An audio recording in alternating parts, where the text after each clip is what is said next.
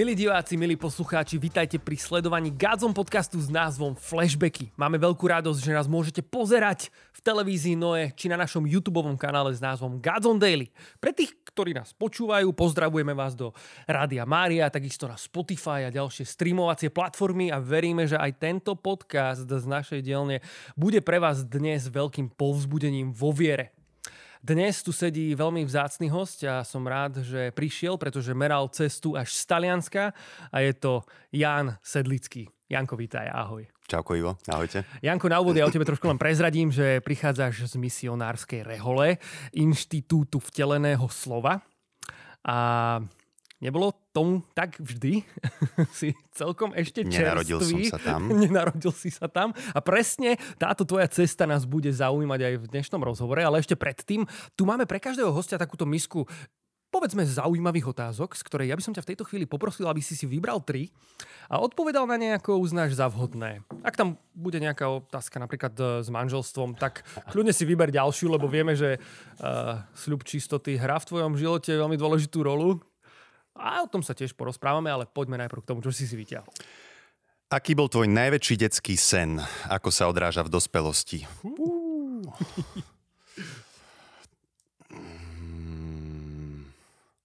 Neviem, odkedy som asi už si bol nejaký vedomý, aspoň niečo, čo si pamätám, tak som chcel byť huslista. Wow, čo sa v podstate aj splnilo? Čo sa splnilo, čo sa plní stále. No. Wow. Dobre, ďakujem ti veľmi pekne. O tom sa porozprávame viac a prezradíme aj vám, milí poslucháči, milí diváci, ale poďme na ďalšiu otázku. Aká je najdivnejšia vec, ktorú si zverejnil na internete? ale pravdu.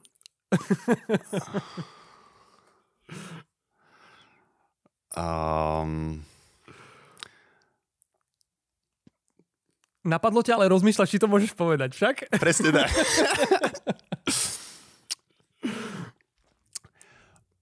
Myslím, že keď... Um, uh, keď, keď raz Jay Hudáček v tzv. Av, av, adventúrách áno, áno, dal, takú, dal takú výzvu, že, že um, postav sa pred zrkadlo a vyznaj si lásku.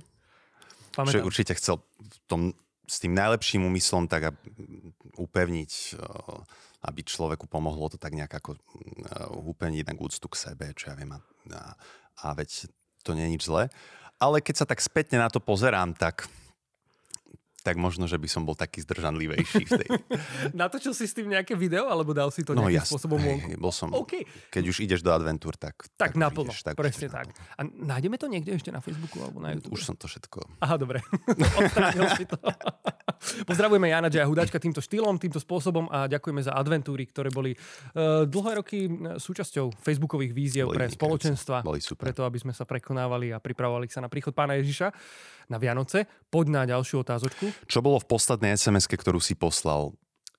Túto otázku mám veľmi rád a som rád, že si ju hostia tak často vyťahujú a to je aj dôvod, prečo som ju tam zachoval. Som na pome. Som na pome? Bol som práve na, na lyžiarskej pome. Ja, á, ok, vlek, Mal vlek. som hovor a nestiel som zdvihnúť. A... Dobre, super, takže si rovno nadiktoval odpoveď. Janči, ďakujem ti veľmi pekne, že si absolvoval našu misku otázok. Super si si vyťahol, som spokojný. Priatelia, môžeme ísť vo flashbackoch ďalej.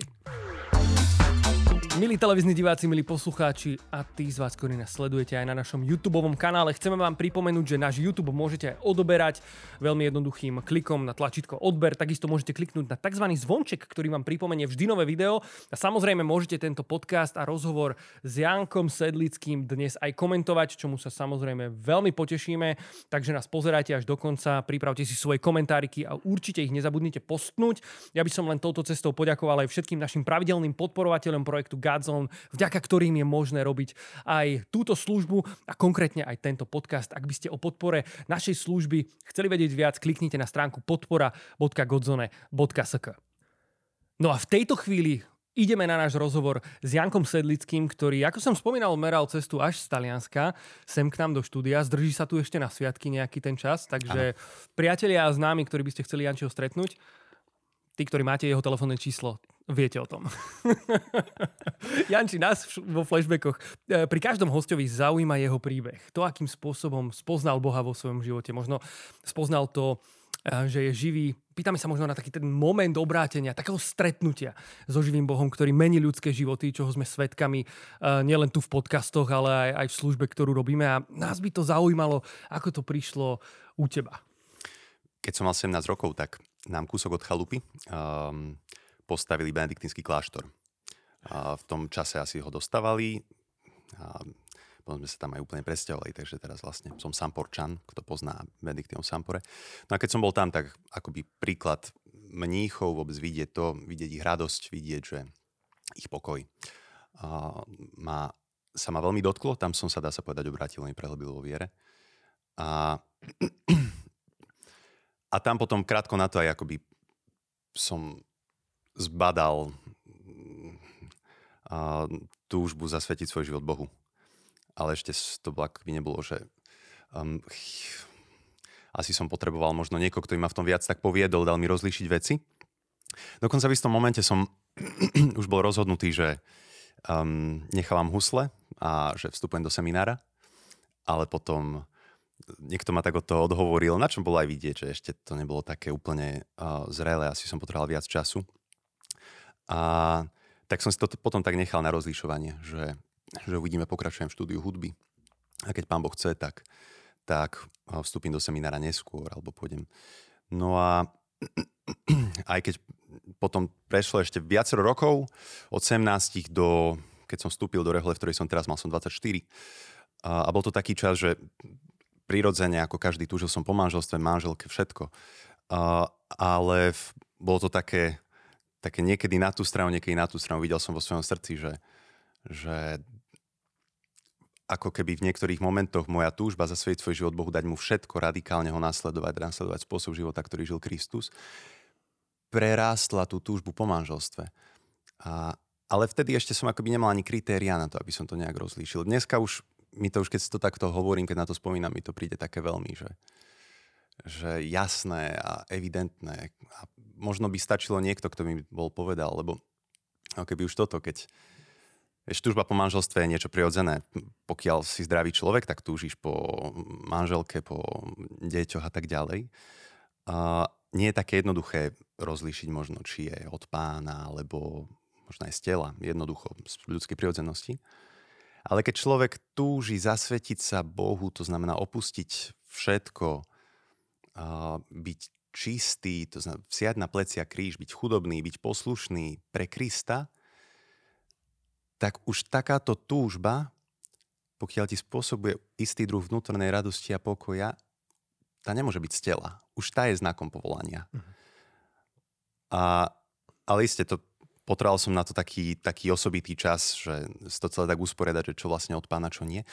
No a keď som mal 24, tak som navštívil Bolo to po, po vysviacké kňažskej Joška Slavkovského, pre tých, ktorí ho poznajú. Joško mal taký, taký nápad, že si spraví výlet po jeho kňažskej vysviacke a ideme do Talianska, lebo tam sme mali takú jednu kamarátku, ktorá pred rokom a pol v tej dobe odišla do nejakej talianskej rehole, ako to všetci hovorili, a o ktorej nikto nič nevedel, ale zo dňa na deň proste zmizla, odišla zo Slovenska, dievča tiež veľmi také, také angažované v takých charizmatických krúhoch a tiež slúžila na Gazon Tour a, a mnohé veci. Uh, takže to bol veľmi taký úder pre mnohých, keď tak odišla a vlastne nikto nevedel, že kam. Uh, nás po tejto vysviacke Joška Slavko sme si no ideme ju pozrieť. Mm-hmm. Zobrali sme sa jedným autom Joško, jeden diakon, Joško Novokňaz, jeden diakon, čo bol Jakub Randis v tej dobe, dnes už tiež dôstojný pán, a farár Hriňovej a, a či kaplán. A ešte dve dievčatá ja. A išli sme ako kamoši pozrieť túto sestru, prišli sme vlastne, spoznali sme reholu, o ktorej sme predtým nič nevedeli. A zistili sme, že je to misionárska rehola, ktorá je v mnohých krajinách sveta, na všetkých svetadieloch, aj keď na Slovensku tá ešte misiu nemá. A, ale vôbec teda bolo to krásne, spoznal som krásnu reholu, tešil som, že som spoznal krásnu reholu a, a práve v tom období som mal takú, takú víziu, že, že konečne som rozlíšil svoje povolanie, som povolaný do manželstva. OK, to som nečakal. Takže uh, vtedy som bol taký veľmi, že, že konečne už, už to mám. Máš to jasno. Už mám to úplne jasno. Pán Boh mi to potvrdil mnohými slovami a, obrazmi, ktoré som mal a, a, a tak ďalej. Um, a tam, keď som prišiel do tejto rehole, sa nič, stravili sme tam pár dní, uh, trošku sme spoznali, cestovali, tak v jednom momente to akoby pán Boh tak veľmi vo mne naštrbil, že, že či, či to naozaj. A uvedomil som si, že možno to nebolo celé také, to bolo také tri mesiace, čo som, dovtedy som tak váhal a možno sa tak približoval k zasvetenému životu a vtedy tri mesiace som bol taký rozhodnutý pre manželstvo. Že...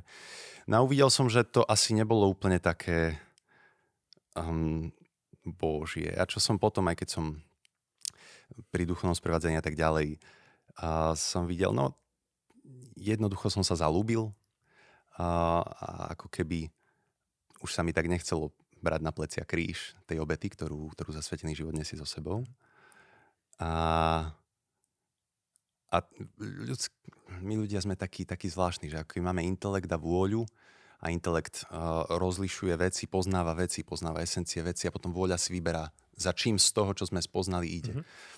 Ale sme zároveň aj takí, že rozhoduje vôľa. Že keď ako keby vôľa sa pre niečo rozhodne, tak hoci intelekt ti možno aj vraví, že, že to nie je úplne to, tak tá vôľa má takú silu v nás, že dokáže aj ten intelekt, tak ten rozum, uh, tak ako keby, že nakoniec ten rozum povie, áno, to je to, to, je to správne, mm-hmm. to je mhm. to správne.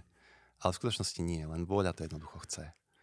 A to bola moja situácia, ja som to tam trošku zacítil.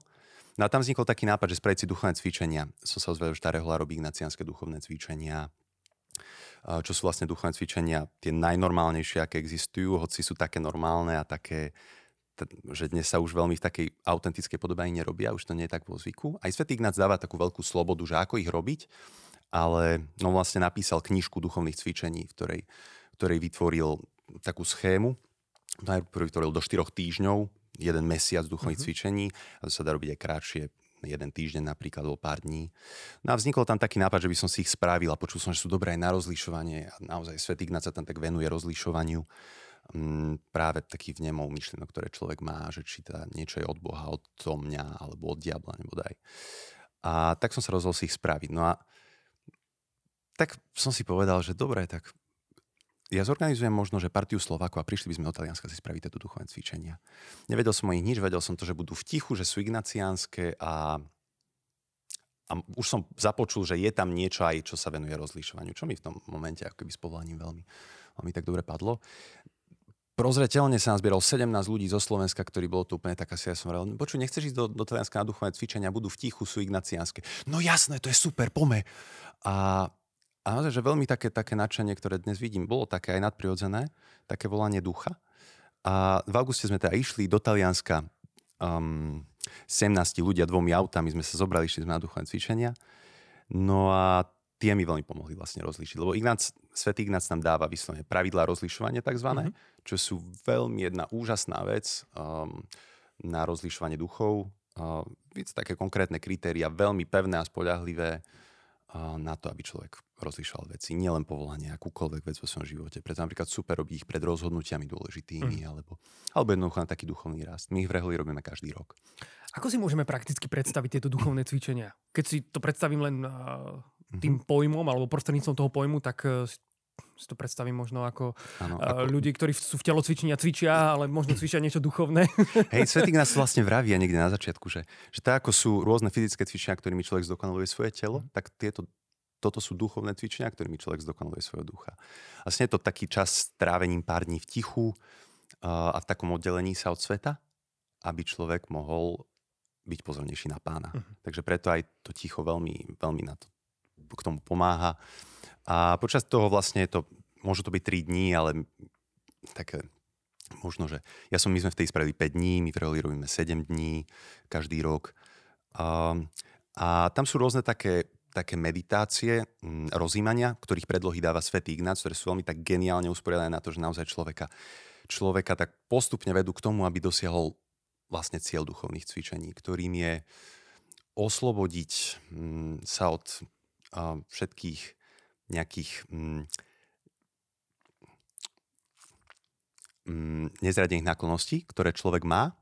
Znamená, ak nejakých naviazaní srdca na niečo, čo, čo chcem ja, možno nie je tak celkom pán a usporiadať svoj život podľa Božej vôle. Svetý nás to hovorí tak, že zvíťaziť nad sebou samým a usporiadať svoj život podľa Božej vole. To je cieľ duchovných mm. cvičení. Vlastne tie rozímania celé tej témy k tomu pomáhajú. Teraz si mi pripomenul jednu krásnu myšlienku, ktorú som nedávno počul na kázni, kedy jeden človek hovoril o tom, uh, keď sa tak spätne pozeral na svoj život a hovoril, že uh, keď by som vo svojom živote viac um, hľadal Božiu volu alebo pýtal sa pána, že čo je to, čo on chce pre môj život, Uh, ako namiesto toho, aby som ho presviečal, aby požehnal to, čo ja chcem vo svojom živote. To je veľmi, veľmi zaujímavé. Toto bolo to najdôležitejšie, čo som pochopil asi v 17 rokoch, keď som sa obrátil a uh, to bola obrovská milosť, že ak pán je nekonečne dobrý, a o tom som nemal pochybnosť, uh-huh. aj to je milosť. Ale jednoducho pán mi dal už tú vieru, že vedel som, že je nekonečne dobrý, aj celý svet mi to ukazoval, celá tá malá životná skúsenosť, ktorú som mohol vtedy mať. Že je nekonečne múdry, lebo on je všetko nekonečný a tak čokoľvek, čo on pre mňa chce, musí to byť to najlepšie pre mňa. A musí byť pre môj v konečnom dôsledku radosť mm. a pokoj. A práve v tých 17 rokoch, to, čo predchádzalo akoby takému spoznaniu môjho povolania, bolo, že Pane Bože, je to takto, nemám, je to úplne logické, ja ti dávam svoj život, aj keby som mal v tomto živote, aj keby to, čo, to, čo máš pre mňa pripravené a viem, že si dobrý, aj keby to bolo také ťažké, že musím 80 rokov tohto života prejsť tým najhorším utrpením, tak viem, že to všetko robíš pre môj radosť. A pokoj viem, že potom máš čaká väčší život v nebi a ten je nekonečný. To je nekonečno proti 80 rokom. Stále je to nekonečne viac. Mhm. Stále je to nekonečne viac, než by som musel čokoľvek vytrpieť. A tam som sa rozhodol, že pane, dávam ti všetko, lebo viem, že to, a ty na mňa si dobrý, určite na mňa nenaložíš viac, ako som schopný zniesť. A tak to je v skutočnosti pána nás nakladá len maličko stále a niekedy trošku ťažšie, ale, ale je dobrý otec. Janči, spomínal si štúdium hudby. Uh, hudba uh, je, teda predpokladám ešte stále, uh, pravdepodobne veľmi dôležitou súčasťou tvojho života a ty si jej venoval vlastne celé svoje štúdium, potom si študoval dokonca v zahraničí, uh, v Krakove. Mm, hral si na mnohých miestach, jedným z nich bolo aj Gazon turné, kde mm. si ťa možno mnohí aj naši diváci alebo poslucháči pamätajú. Už nemám dlhé kučerové vlasy. Už nemáš dlhé kučerové vlasy, ale mal si, priatelia, ešte stále Jana Sedlického nájdete v takejto podobe na internete, určite, určite niekde. Nevymazal všetko. Hovoriť. Nevymazal všetko obsah, som o tom presvedčený. Na nejakom tom zázname z Gazon Tour z niektorých rokov ťa určite nájdeme.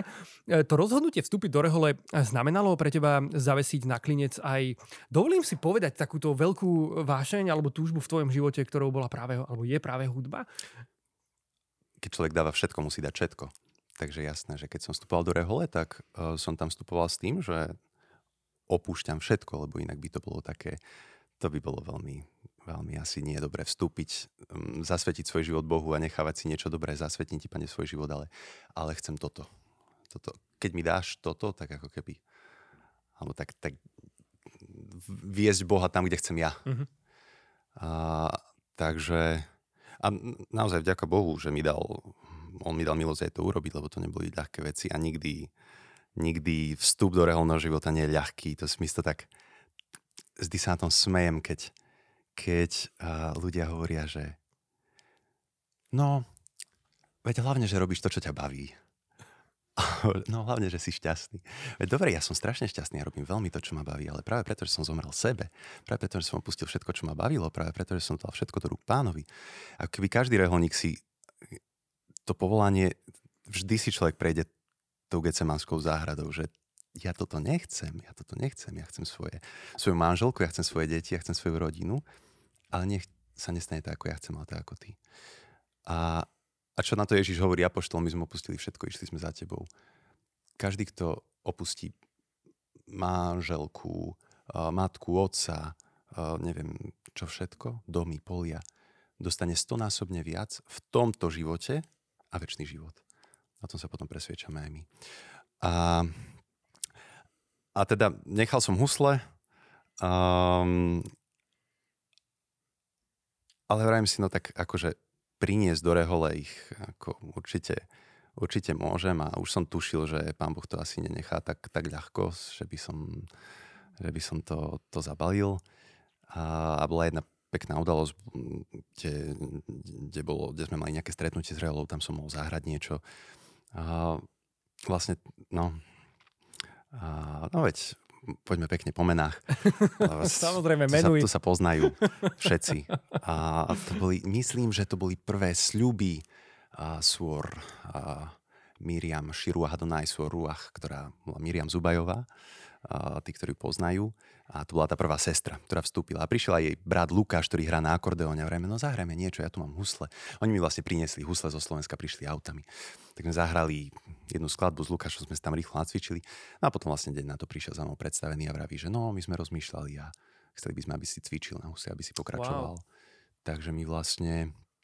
A potom sa v tom aj tak predstavení utvrdili a samozrejme ja sa stále si dávam pozor, aby moje srdce bolo stále slobodné a keď pán Boh povie raz, že, že nie, tak to husla nie sú môj život. Prakticky si to môžeme predstaviť, že slúžiš v tej oblasti alebo používaš tie husle možno pri nejakej modlitbe, alebo skôr je to také, že... Uh... Mm-hmm, skôr tak na apoštolát, na výslove, keď, sa, keď máme uh, rôzne stretnutia alebo rôzne udalosti, alebo niekedy je aj nejaká príležitosť mm. spraviť nejaký koncert alebo uh. niečo také. Ale teda vytvorili podmienky na to, aby som cvičil, aby som nestratil to určite nie toľko, koľko predtým, keď som študoval iba to, hudbu, ale aby som tak udržiaval a, a potom, keď to slúži, tak mohol zahrať. Len tak pre zaujímavosť, koľko si teda cvičil, keď si študoval hudbu? A venoval si sa teda tomu úplne, že profi? Od tých troch do 5 hodín denne. Alebo tých 6 dní v týždni. Nebolo pre teba potom ťažké, keď si prišiel na Gazon Tour vtesnať sa do tých štyroch chválových akordov, z ktorých sú poskladané väčšiny tak. piesni s takým talentom. Ono to nikdy nebolo o tých akordoch, tým pádom ja okay. som... Tie ti vlastne dávali len krídla, preto aby si vedel lietať po stupnici. Vždy som ako... A tie husláni nikdy, už tých posledných 7 rokov, čo som bol obrátený, tak mal som tu žuvý huslista, ale už ďaká Bohu, že akoby nikdy nenašli, neboli na prvom mieste, že toto už bolo nejak tak pochopené, čo je, čo musí byť na prvom mieste. Janči, uchopili sa aj niektorí z tých 17 ľudí, a, ktorí s tebou išli na tie prvé duchovné cvičenia v Reholi? Alebo Áno, si to len ty? dve ďalšie jeden, sestry. Ešte dve ďalšie sestry teda okrem. Uh-huh. Ďakujem ti veľmi pekne za úprimnú odpoveď. Počuj, mňa zaujíma, však jedna vec je samozrejme, že e, to, čo sme sa bavili, že je to naozaj rozhodnutie, ktoré zo e, sebou nesie určitú vážnosť, určitú, určitý commitment v angličtine, teda záväzok. A Samozrejme, to, že si, ako si spomínal, že si nechceš nechať nejaké tie vzadné dvierka vo svojom srdci a chceš sa pánovi odovzdať celý, ale čo na to tvoji príbuzní a tvoja rodina, keď si sa rozhodol urobiť toto rozhodnutie? Uh, ty, ako keby, že to je jedna vec, ale že ako na to reagovali ľudia v tvojom okolí? Mamička dobre. Mama mala vieru a, a asi mami majú aj takú intuíciu nejakú, takže ona to tak nejak ako šípila, že môže to ísť tým smerom, takže na to bola nejakým spôsobom nastavená. Ocko, ten tiež šípil, že to môže ísť nejakým tým smerom, ale, ale ten mal s tým o mnoho väčší problém, bolo to pre neho veľmi ťažké prijať. A, a takže s ním som mal taký, taký, taký náročný bol by to obed, ale nič sme ani nejedli, lebo to, to nebolo práve možné. A, a ale naozaj zvládol to aj on veľmi dobre, nakoľko ma rešpektoval. Neprijal to na začiatku, tak vnútorne uh, sa tomu spieral, ale, ale rešpektoval to, že dobre, je to moje rozhodnutie. A, ale potom zároveň rodič, keď vidí, že je dieťa šťastné, tak, tak nakoniec čo môže. A keď vidí, že sleduje cestu, ktorá je, ktorá je dobrá, ktorá nie, že by jedine, že bol presvedčením niekde úplne na opačnej strane, ale to nebol môj, prípad môjho otca. Takže ocko tak naozaj postupne sa s tým zmieroval stále viacej, príjmal to stále viacej. A určite veľký, veľký taký posun aj, aj v ňom takej možno až láske k mojej reholi a bol, keď prišiel on sám a videl priamo tam, kde študujem v Taliansku, v našich formačných domoch, ako to tam vyzerá Um, a tak. Takže už teraz je to vďaka Bohu, myslím, že sú aj rodičia spokojní, obaja a. Janči, ďakujem ti veľmi pekne za rozhovor. My sme v tejto chvíli vyčerpali náš čas pre televíziu Noé, priatelia, ale máme pre vás aj dobrú správu. A to je tá, že v tomto rozhovore budeme s Jančím ešte pokračovať. Ak by ste ho chceli dopozerať alebo dopočúvať, tak vás pozývame na náš YouTube kanál s názvom Godzone Daily alebo na Spotify, kde tento podcast určite nájdete a takisto pokračujeme v Rádiu Mária. Janko, ja ti ďakujem, že si prišiel, že si prijal pozvanie, že si meral cestu, že si nás povzbudil a Prajeme ti veľa, veľa požehnania na tvojej ceste a, a v ďalších veciach, ktoré sú pred tebou. Vďaka. Vďaka. Priatelia, veľa požehnania aj vám. Vidíme sa pri ďalšom Gazom podcaste. Majte sa krásne. Ahojte. Plynule ideme na náš YouTube, priatelia. S Jančím Sedlickým sa rozprávame o živote v Reholi. A to som povedal veľmi skrátke, ale rozprávame sa o celom jeho živote. A o nasledovaní pána, o rozhodnutiach, ktoré neboli vždy ľahké. A Janči, mňa zaujíma jedna vec, teraz možno trošku na odľahčenie. Ty si spomínal, že teda, akože prišiel si z Talianska, a samozrejme tam je teda ten seminár, v ktorom teda študuješ, tam sú tie domy e, formačné, o ktorých si hovoril, ale vlastne Rehola má pôvod v Argentíne. Áno. A teraz boli majstrovstvá sveta vo futbale. A ja sa chcem spýtať, či sú seminaristi, fanúšikovia futbalu a ako je to v podstate v tej reholi, lebo moja predstava je taká, že keď to je súčasť charizmy. Je to, akože áno, nedokázal som byť taký odvážny a povedať to takto na rovinu, ale áno, však Argentína a teraz dokonca vyhrali však Messi. Trošku hej. vyhrali majstrovstvo. Ako to vyzeralo počas majstrovstva sveta, sveta vo futbale u vás v Reholi? To mi Myslím, že kanonické právo má taký, taký článok, kde hovorí o zdravých tradíciách v Reholi, tak toto je asi... Toto, asi, je, toto je určite jedna z nich. Toto asi patrí tam. Uh, cez majstrovstva sa seminár tak trošku um, naladí a máme také dovolenia osobitné, že keď niekto... Sú isté zápasy, ktoré pozeráme všetci, sú isté zápasy, ktoré si môžeš vypýtať dovolenie, aby, aby okay. si išiel pozerať. Aj sú Ale finálový ústup... zápas je teda určite, určite v tom veľmi, pre všetkých. No hej? to je jasné. Určite v tom veľmi pomáha, že náš rektor je špičkový futbalista. On niečo také, ako on musel zase keď vstupoval do Reholeon, tak, tak mal už nabehnutú takú peknú kariéru na futbal. okay, takže ale... pre ňo to neboli husle ako v tvojom prípade, ale práve futbal, ktorý musel kvázi nechať za sebou. Rozhodne, hej? Mhm. rozhodne. Okay. A je Argentínčan, to znamená, oj, že... Oj, oj, To je... takže, takže to vrelo, to je hej? Argentína, vec. To, Francúzsko. Tam, tam sa nežartuje. To. to je úžasné, to je krásne. Aké boli reakcie po a potom e, po penaltách, teda medzi Argentínou a Francúzskom. Ja som v seminári v tom čase už nebol, bol som tu na dovolenke Aha. a to ani... Si nechceš predstaviť, čo, čo sa dialo. A čo sa dialo konec koncov v Argentíne, kde vlastne Rehola vznikla. Však. Tam no, to muselo byť to úplne... Určite. Myslím, že po celom svete argentínska re... Rehola, ktorá pochádza z Argentíny. Áno, áno. Janči, e, ty si spomínal, že vlastne je to misionárska Rehola. Áno. Akým spôsobom vlastne táto Rehola vychádza k ľuďom, alebo v čom sú tie jej charizmy? Uh-huh. Uh, charizmou rehole je evangelizácia kultúry. Oh. A to je taký e, pojem, ktorý človek na začiatku nevie, ako si to predstaviť, uh-huh. či tá kultúra, takže robíme divadlo alebo robíme koncert. Nie je to tak celkom to, tá kultúra v takom širšom slova zmysle. Všetky, všetky prejavy človeka, všetko, čo je autenticky ľudské, to by bola kultúra. Každý, každý prejav ľudskosti človeka, tým, celá spoločnosť kultúra národov, človek si môže tak lepšie mm-hmm. predstaviť. Inými slovami, snažíme sa inkulturovať evanielium, aby sa evanielium stalo takou integrálnou súčasťou kultúry. A celá naša charizma vychádza z, z jednej udalosti, udalosti, o ktorej sa hovorí ako udalosti väčšej od stvorenia, od samého stvorenia sveta. Ktorá udalosť môže byť väčšia ako stvorenie sveta? To je ťažké, čo?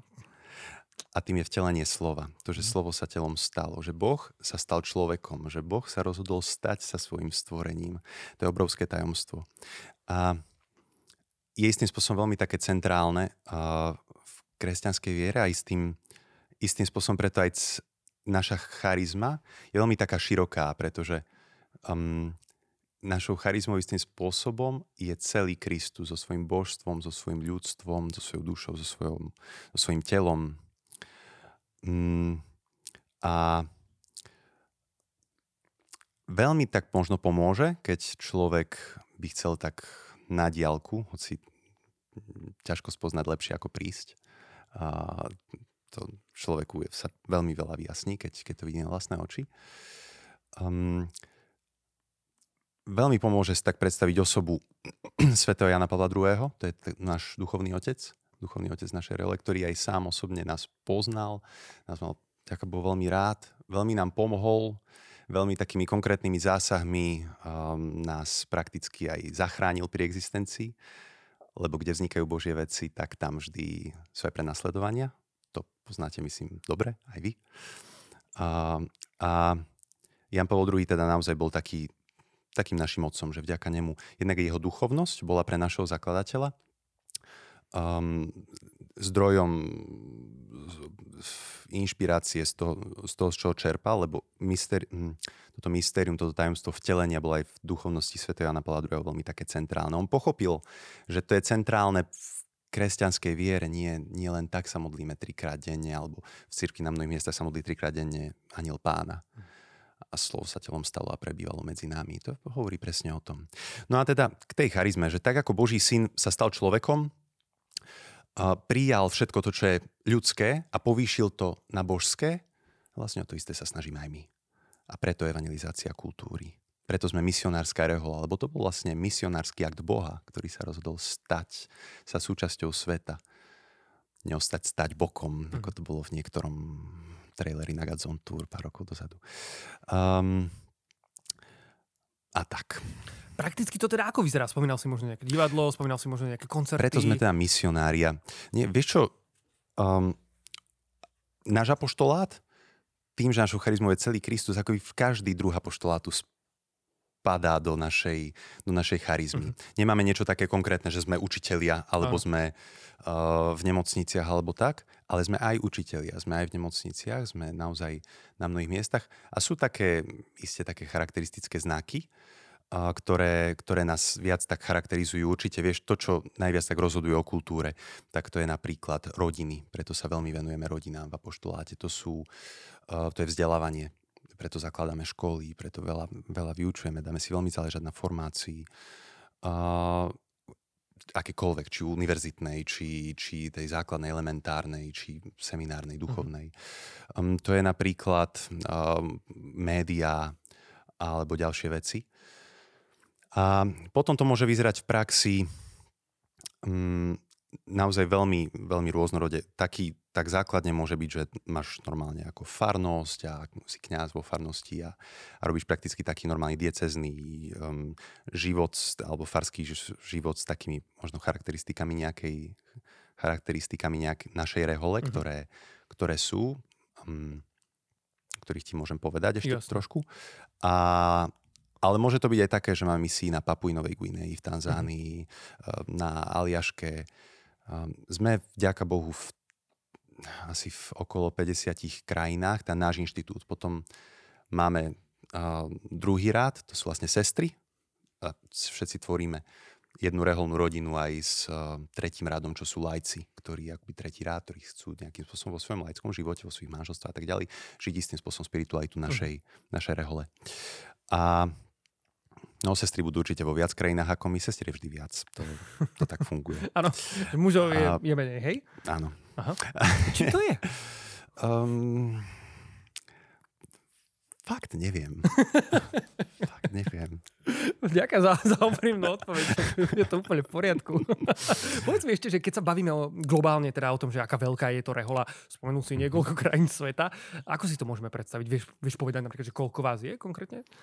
Alebo že na ktorých miestach vo svete máte nejaké také, že e, tie domy reholné, alebo... Tak tuším, že mužov, či už vo kňazov alebo vo formácii bude tak okolo tisíc a sestier môže byť okolo 2000 alebo viac. Uh-huh. Spomínali sme ešte pred podcastom, sme sa bavili o tom, že vlastne ako reholník skladaš aj sluby uh-huh. poslušnosti, chudoby a čistoty. Áno. A Vedeli by sme to možno len trošku tak skrátke pomenovať, že, že čo to znamená, napríklad tá chudoba, to sme sa bavili, že napríklad že kňazi, aj, aj ty budeš vlastne kňaz, čo kňaz? skoro, ale že kňazi napríklad, uh, keď si predstavíme akože Hej. mimo reholníkov, Áno. teda tak nemajú akože, uh, Hej, to je taký rozdiel, napríklad. rozdiel najväčší medzi, uh, medzi dieceznými kňazmi uh-huh. uh, a reholnými kňazmi.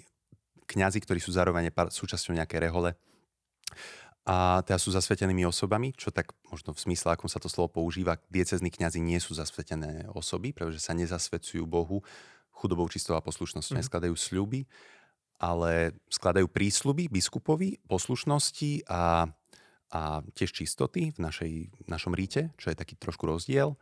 Ale teda reholník sa zasvedcuje chudobou, čistou poslušnosťou. V našom prípade skladáme aj sľub zasvetenia sa Pane Mári, podľa sveto Ľudovita Grignon Márie z Montfortu, komu to niečo hovorí.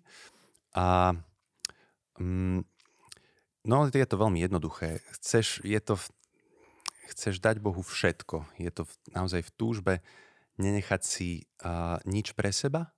Reálny život bol vždy prirovnávaný k um, celopalu uh, starozákonných obiet, kedy sa spaľovala celá obeta, nenechávalo sa z nej nič.